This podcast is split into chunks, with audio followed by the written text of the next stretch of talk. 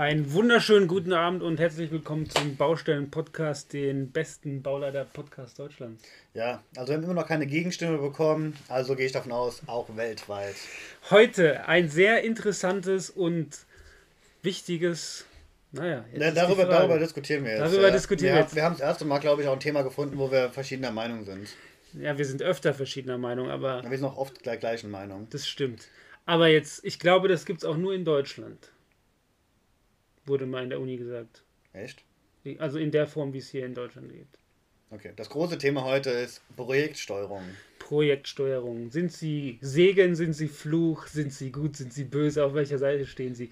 Ich habe aber auch ein Negativbeispiel. Ah, siehst du? Natürlich. Nicht, nicht, alles Sonne, was. Nee, nicht, nicht alles, alles, Gold, was glänzt. So Nicht alles Sonne, was glänzt. Manchmal auch Gold. Also, wir haben Projektsteuerung bei uns selbst im Haus. Da habe ich ehrlich gesagt wenig Einblick. Also wir machen unser, also nicht unsere Niederlassung, aber unser, unsere Firma hat auch Projektsteuerer und betreuen auch Projekte. Kann ich nicht so zu sagen, außer dass wir ziemlich geile Projekte betreuen. Ihr seid so geil. Nein, aber. Und eure ich, Mauspads. Unsere Mauspads. Aber ähm, was ich sagen wollte, ich bei meinem Projekt habe eine Projektsteuerung, mit der ich sehr, sehr zufrieden bin, die sehr objektiv ist soweit es eben geht, die die Kosten auch im Blick hat, aber natürlich auch mal dem Bauherrn seine Meinung sagt, genauso, aber uns mal Gegenwind gibt, wenn es irgendwie unfair ist. Jan, erstmal vielleicht in drei Worten, was ist überhaupt Projektsteuerung und wozu dient sie? Das habe ich bei dir auch gerade nachgedacht, als du das so erzählt hast. Okay.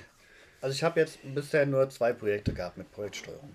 Okay. Muss ich dazu sagen. Meine Erfahrungen mit Projektsteuerung sind also relativ begrenzt.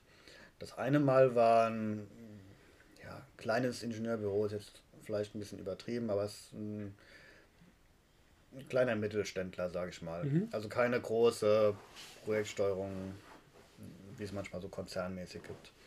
Das zweite Projekt, was ich habe, wo Projektsteuerer involviert sind, ist von einem, ich will jetzt keine Namen nennen, von einem großen Projektsteuererbüro, also mit zig Niederlassungen in Deutschland.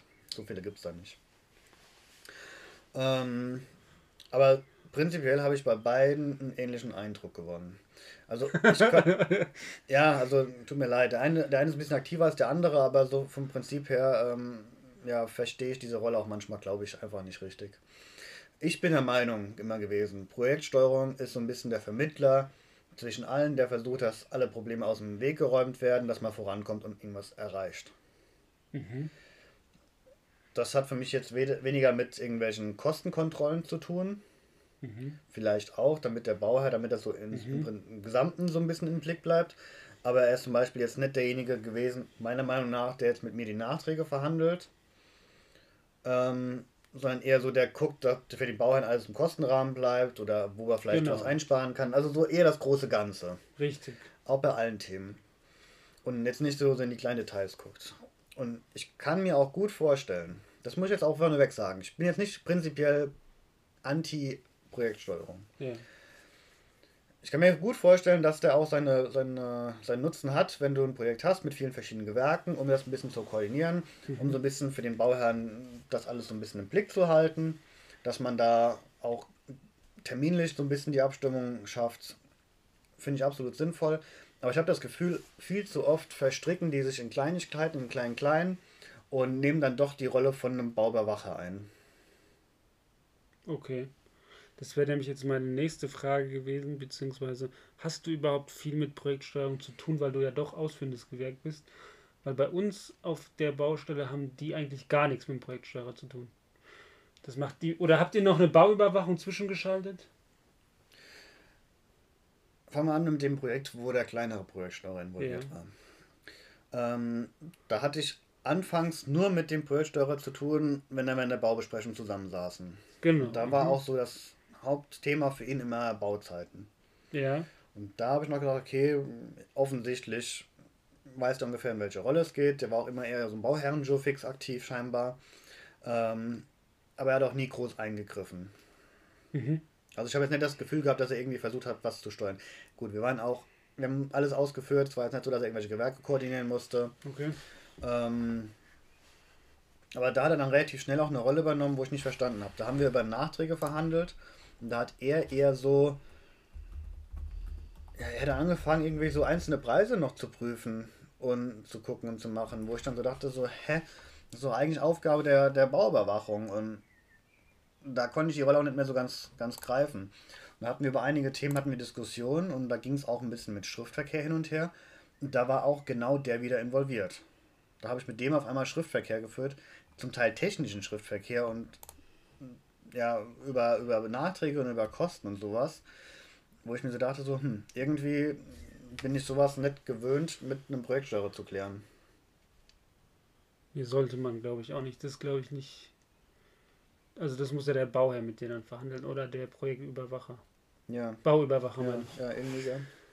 Also ich verstehe die Definition von dem Projektsteuerer wahrscheinlich genauso wie du und zwar irgendwie das Bindeglied zwischen Bauüberwachung und Bauherrschaft und so ein bisschen, wie du eben gesagt hast, die Vorgänge ein bisschen steuern, entgegenwirken, wenn was irgendwie zu sehr in die eine Richtung geht oder auch tatsächlich äh, manchmal sogar vielleicht so ein bisschen Vermittler Ja. oder schlicht, ja, schlichter ist, ist jetzt so ein hart, also ja, vielleicht manchmal, manchmal Doch, das auch das, schlichter ja, zwischen ja. Bauherrschaft und Bauunternehmer.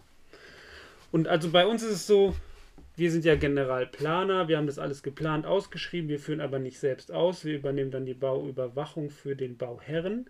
Mhm. Und wir haben quasi, wir sind die Bauüberwacher, es gibt den Projektsteuerer und den Bauherrn.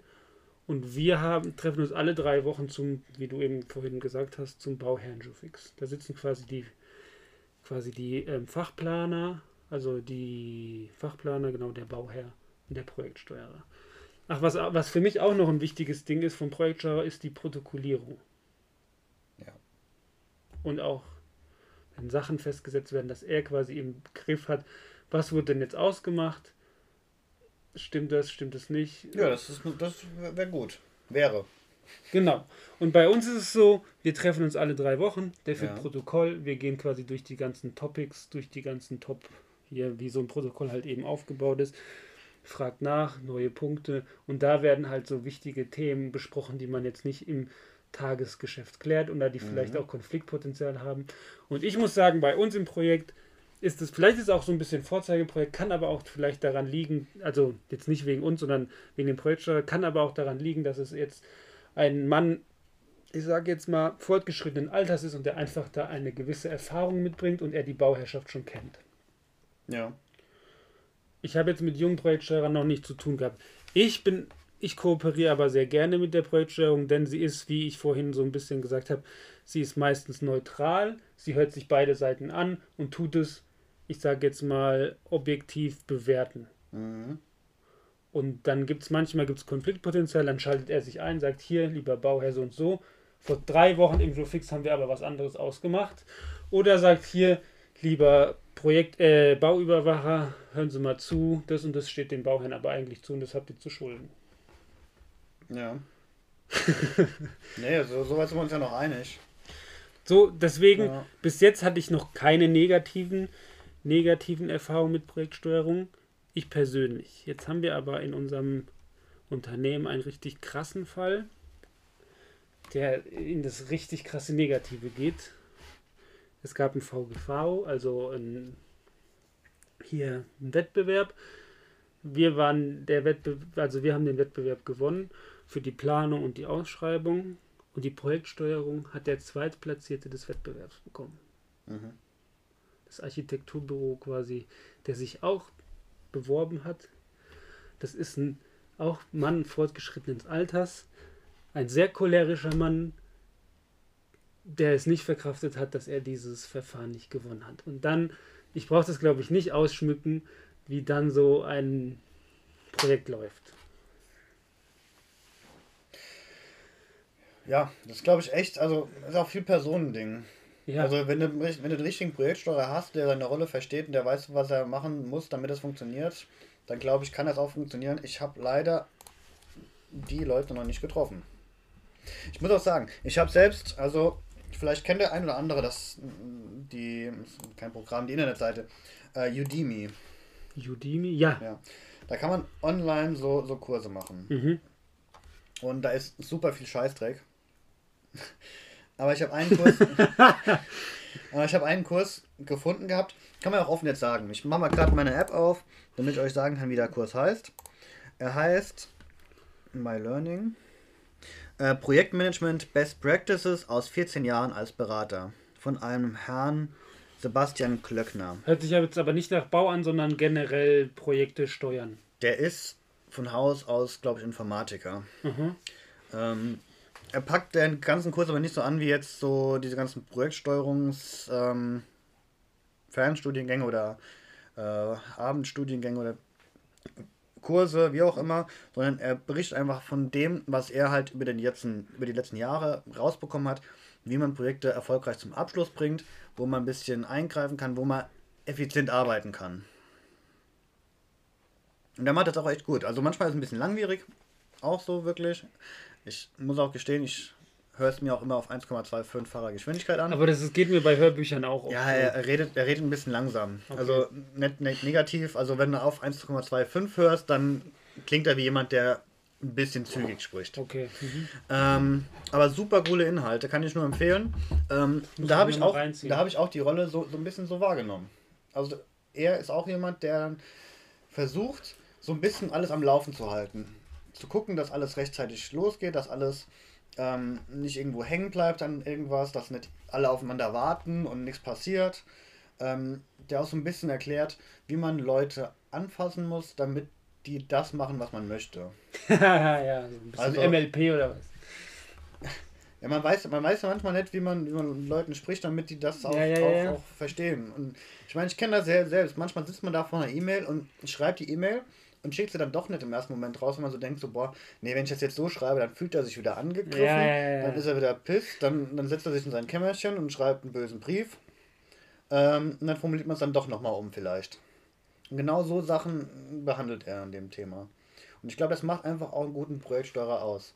Dass der sich so mit den Kleinigkeiten, diesem Zwischenmenschlichen beschäftigt, sich überlegt, okay, wie, wie bringe ich dieses Projekt, mit welchen Mitteln bringe ich dieses Projekt zu einem erfolgreichen Abschluss, möglichst noch, dass insgesamt die Kosten im Rahmen bleiben und so weiter, was kann ich tun, um das ein bisschen zu steuern, aber jetzt nicht so sich in, in irgendwelche Sachen mit einmischt, wo es eigentlich auch jemand Passendes dazu gibt oder sich raushält da, wo er eigentlich hätte eingreifen sollen. Mhm. Und das ist, glaube ich, das größte Problem auch immer gewesen bei den Leuten, mit denen ich Kontakt hatte. Die haben sich an den wichtigen Punkten, haben die sich rausgezogen, Ja, weil die dann auch nicht Stellung beziehen wollen, ne? ja, weil am Ende halten sie dann, ah, ja, weiß ich nicht, äh, halte ich mich lieber raus. Und auf den, dann haben sie sich bei aber anderen Sachen, wo eigentlich, wo überhaupt keine Präsenz drin ist, haben sich dann reingehangen und haben dann da unnötig Arbeit verursacht.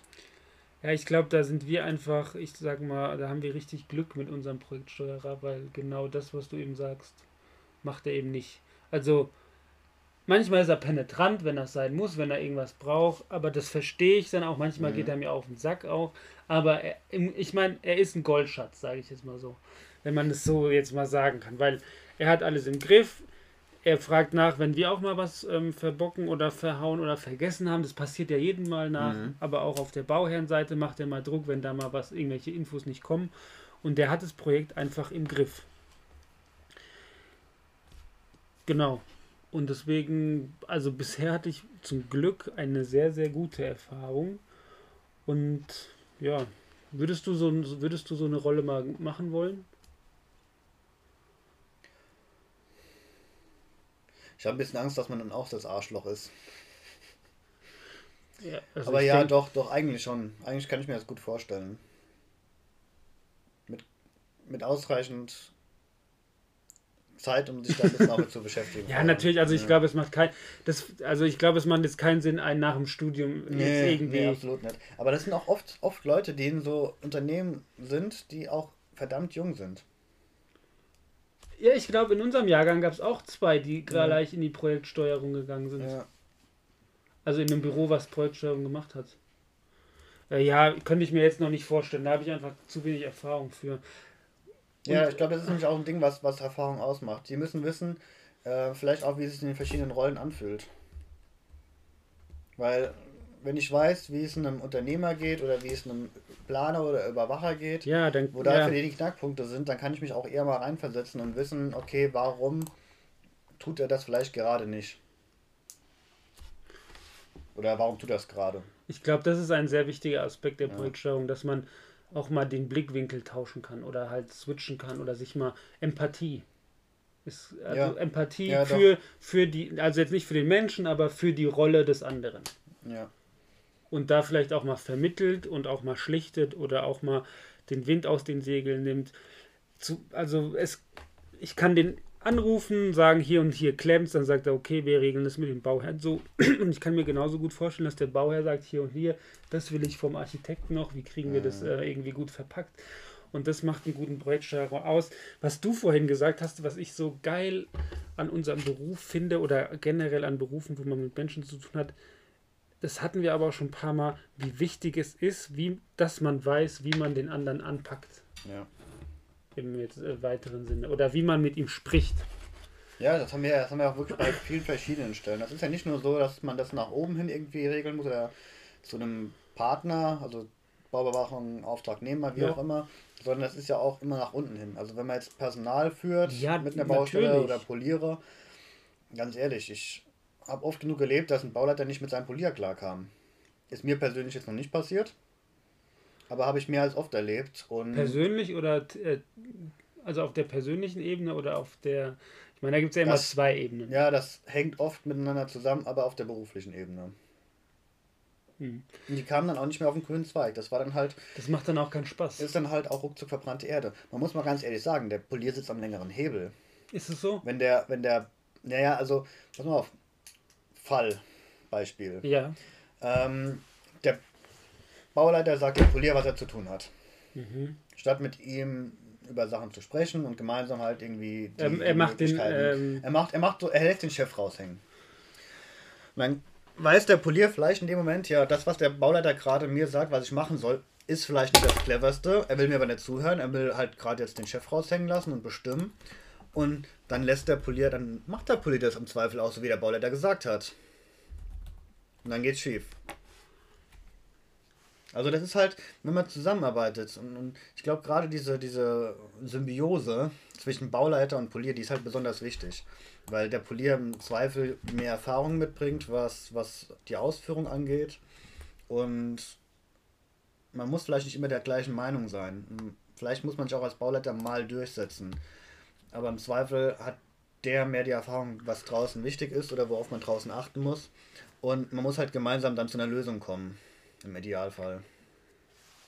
Das, also das hatten wir auch bei uns im Studium, im, im, im Baumanagement hatten wir Mhm. ein, ich glaube, Baumanagement B2 oder so war ja ein kleines Modul, die Führungsstile oder Ja, genau, wie stimmt. hieß das denn? Führungsstile, oder? Ja, stimmt. Also das, was du gerade beschrieben hast, wenn mich nicht alles täuscht, ist es so ein bisschen der ähm, autoritäre Führungsstil, dass man so von oben herab und Mhm. hier und finde ich auch sau interessant, aber nicht nur im Beruf, sondern das, das kannst Ja. du überall anwenden. Ja, ja, das kannst du in der Familie anwenden, so von wegen äh, Erziehungsstil, das kannst du im Fußballclub anwenden oder auch, weiß ich nicht, bei deinen Freunden, wer wie was sich gegenüber den anderen verhält. Ja, und das ist auch wichtig. Und ich muss ganz ehrlich sagen, als Polier würde ich es ja auch scheiße finden, wenn wir jetzt dann.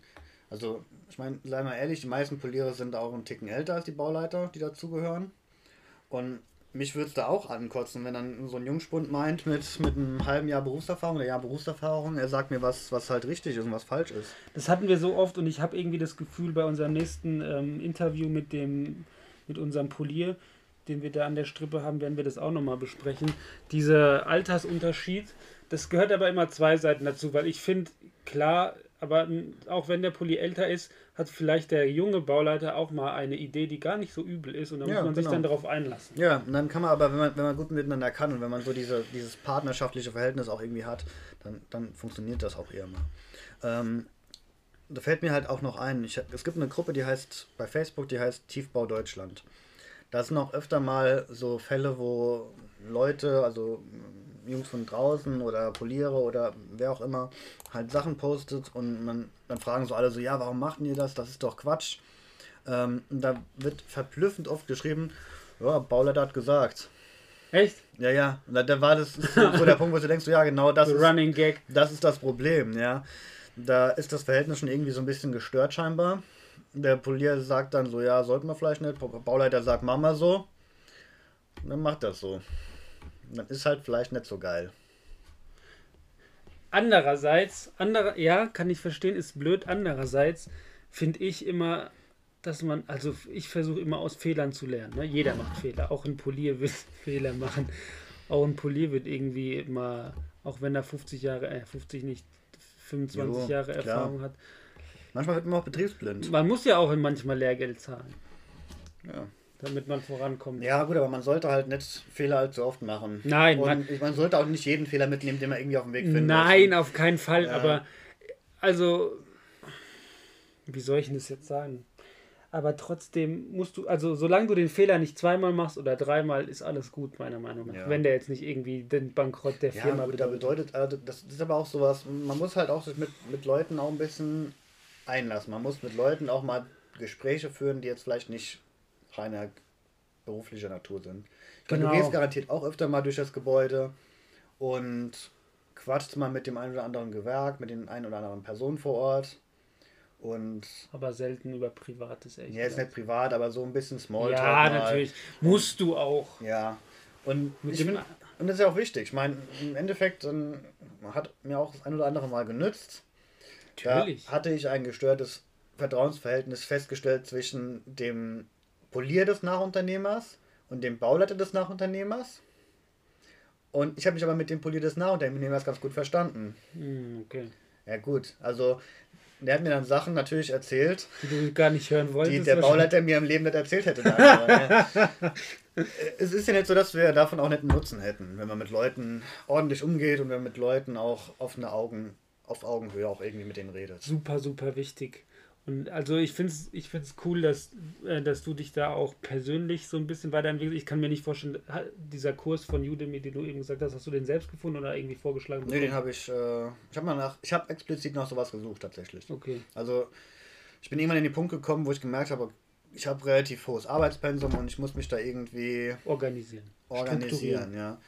Und über diese Suche bin ich dann auch relativ schnell ans Thema Projektmanagement gekommen, weil im Prinzip ist auch das, was wir so machen, kleines Projekt. Hm. Ja. weil, also ich persönlich, jetzt mal ein bisschen aus dem Nähkästchen geplaudert, ich persönlich lese gerne so Sachbücher oder so, ich sag jetzt mal Optimierungsbücher. Meine Frau belächelt mich da immer, weil ich schon so viele Bücher gelesen habe, aber nicht mal die Hälfte umgesetzt hat. So, keine Ahnung, vielleicht kennt der eine oder der andere so von Bodo Schäfer Gesetze der Gewinner oder irgendwie so, so Kram. Aber also nicht alles, was da drin steht, ist immer anwendbar, aber einige Sachen doch. Und liest, du, liest du die ganzen Bücher? Wie? Also das ganze Buch. Was meinst du? Ja, ich, das kennst, kennst, du kennst Blinkist, oder? Ja. Oh, vielleicht sponsern die uns irgendwann mal. äh, ich ich, ich höre mir auch diese Selbstoptimierungsdinger manchmal an, aber nur über Blinkist, weil ich kann das nicht ertragen, wenn das länger geht als, als 10 Minuten. Also das, das von Bodo Schiffer habe ich tatsächlich ein, zwei Mal durchgelesen, aber das ist auch in so kurzen fünf Seiten Kapitel, sage ich jetzt mal, aufgeteilt. Aber ja, und da gab es halt auch so, da gab es, warum ich das erzählen wollte, weil wir gerade bei Fehler ja. waren. Das ist quasi immer ein Buch, das hat so 30 Gesetze. Mhm. Eigentlich ist es so aufgebaut, dass du einen Monat lang jeden Tag ein Kapitel liest und dann quasi, und ein, ähm, ich weiß gar nicht mehr, Lernen aus seinen Fehlern war, glaube ich, eingesetzt, so oder so ähnlich. Und zu jedem Gesetz gibt es so eine kleine Story oder eine Anekdote, wie auch immer. Und bei dem war es halt so, echte Geschichte. Irgendwie bei IBM war so ein Junger, der da angefangen hat, der relativ schnell viel Verantwortung bekommen hat und irgendwie ein Projekt richtig in Sand gesetzt hat. Ich weiß jetzt nicht genau die Zahl, aber irgendwie, glaube ich, eine halbe Million Euro in Sand gesetzt hat. Und dann war so die Frage an den Chef von ihm, warum er den denn jetzt nicht gefeuert hat. Und die Antwort war so, ja, der Junge hat doch gerade 500.000 Dollar in sich investiert. So. Mhm. Den Fehler wird er nie wieder machen, so nach dem Motto. Das fand ich eigentlich einen ganz ähm, interessanten Ansatz an so Fehler. Klar, so wie du vorhin gesagt hast, man soll nicht jeden Fehler mitnehmen, und aber. Nein, es ist ja normal, dass Fehler passieren, das ist ja ganz klar. Und man kann ja auch alles nicht auf, auf einzelne Punkte manchmal runterbrechen. Manchmal sind ja auch so. Ich meine, ich muss auch zugeben, ich habe jetzt auch nicht jede Baustelle. Äh, Fehlerlos. In schwarzen, in schwarzen Zahlen auch abgeschlossen. Oh, Jan. Ja, man muss mal ganz ehrlich sagen, manchmal liegt es ja auch, also muss man halt auch mal die Umstände ein bisschen betrachten. Klar. Und man muss halt sich aber dann die Zeit nehmen können, zu schauen, woran lag's, was sind so ein bisschen die Punkte, wo muss man an dem, an dem Polier arbeiten, an dem Bauleiter, an den Leuten draußen, an der Kalkulation. Man muss halt für alle Personen dann auch aus diesem, aus diesen ganzen Situationen dann auch einen Nutzen ziehen und Erkenntnisse gewinnen. Ja. Wenn nicht, dann ist man völlig falsch. Aber in jeder Hinsicht. Ja, nicht nur in unserem Beruf. Dann wird man auch nicht groß Karriere machen. Dann Nee. wird es das gewesen sein, im Zweifel. Nee. Gott, das klingt so, als ob wir voll viel Erfahrung haben. Wir sind selbst am, Nein, aber am Anfang des Ganzen. N- Ja, aber ich meine, man muss doch auch so einen Ansporn an sich selbst haben. Absolut. Jetzt habe ich habe jetzt so einen, keine Ahnung, bei uns, der hat einerseits sagt er, oh, er arbeitet so viel und hier und da und also ist jetzt kein Mitarbeiter, sondern Student und dann, Student, der viel arbeitet. na ja, sagt er halt, ne? Also jetzt nicht nur hier bei uns, sondern auch hier, hier und Uni und da nebenbei und hier und dies, das. Und dann ist er aber nur am Rummeckern und nur am Rumheulen und dann denke ich mir so, also entweder der blöfft nur oder ist eine Mimose. Hast du ein Instagram der Woche, Jan? Ich weiß nicht, ob ich den gerade mitteilen will. Ich hätte einen. Ich habe vielleicht auch einen. Dann hau raus. Von dem Kurs. Ach, von dem Kurs. Ja.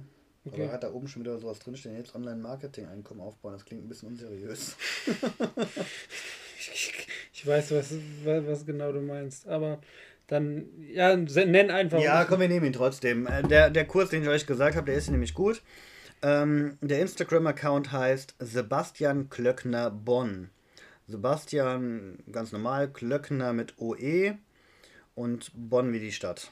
Sebastian Klöckner Bonn zusammengeschrieben. Und ich habe einen ziemlich coolen ähm, Account und zwar home-bild-solution.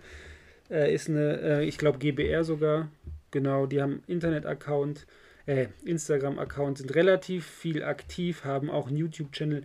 Schaut mal rein, sind echt lustige Jungs, die das YouTube äh, und Instagram-Game so ein bisschen ernster nehmen und da täglich Content posten. Haben Macht Spaß, macht Spaß, denen zu folgen. Genau. Definitiv. Definitiv. Lasst ein Abo da. genau. Alles mit Unterstrich. Home, Unterstrich Bild, Unterstrich Solutions, Unterstrich GBR. Ansonsten haben wir in den nächsten, wir wissen noch nicht ganz genau wann, weil wir noch keinen Termin gefunden haben. In den nächsten Wochen werden wir ein Interview führen mit einem Polier, der uns über Instagram gefolgt hat, wir ins Gespräch gekommen sind. Wir sind super gespannt und interessant, was er uns so zu erzählen hat. Wir haben eine Dachdeckerin, die vielleicht mit uns ein Interview führen wird. Wir sind an ein paar Kommilitonen von uns dran, die jetzt in andere Richtungen wie wir gegangen sind, wo wir ein Interview führen wollen wir versuchen jetzt nur noch die technischen Dinge zu regeln, dass es auch alles irgendwie Corona-konform und im Internet so klappt, dass alles gleich laut ist und dann Genau. Die technischen Hürden sind so unsere größten Hürden. schon. Genau. Aber wir machen das ja auch alles in unserer Freizeit und alles muss so effektiv und effizient und minimalistisch sein, sodass es nicht zu sehr von unserer Familien und weiß ich nicht Unsere Arbeitszeit ab. Arbeitszeit abgeht. Ansonsten vielen Dank, dass ihr wieder eingeschaltet habt. Fahrt vorsichtig. Wir wünschen euch eine angenehme Bausteinwoche. Und bis, zur, bis kommenden Sonntag. Bye bye.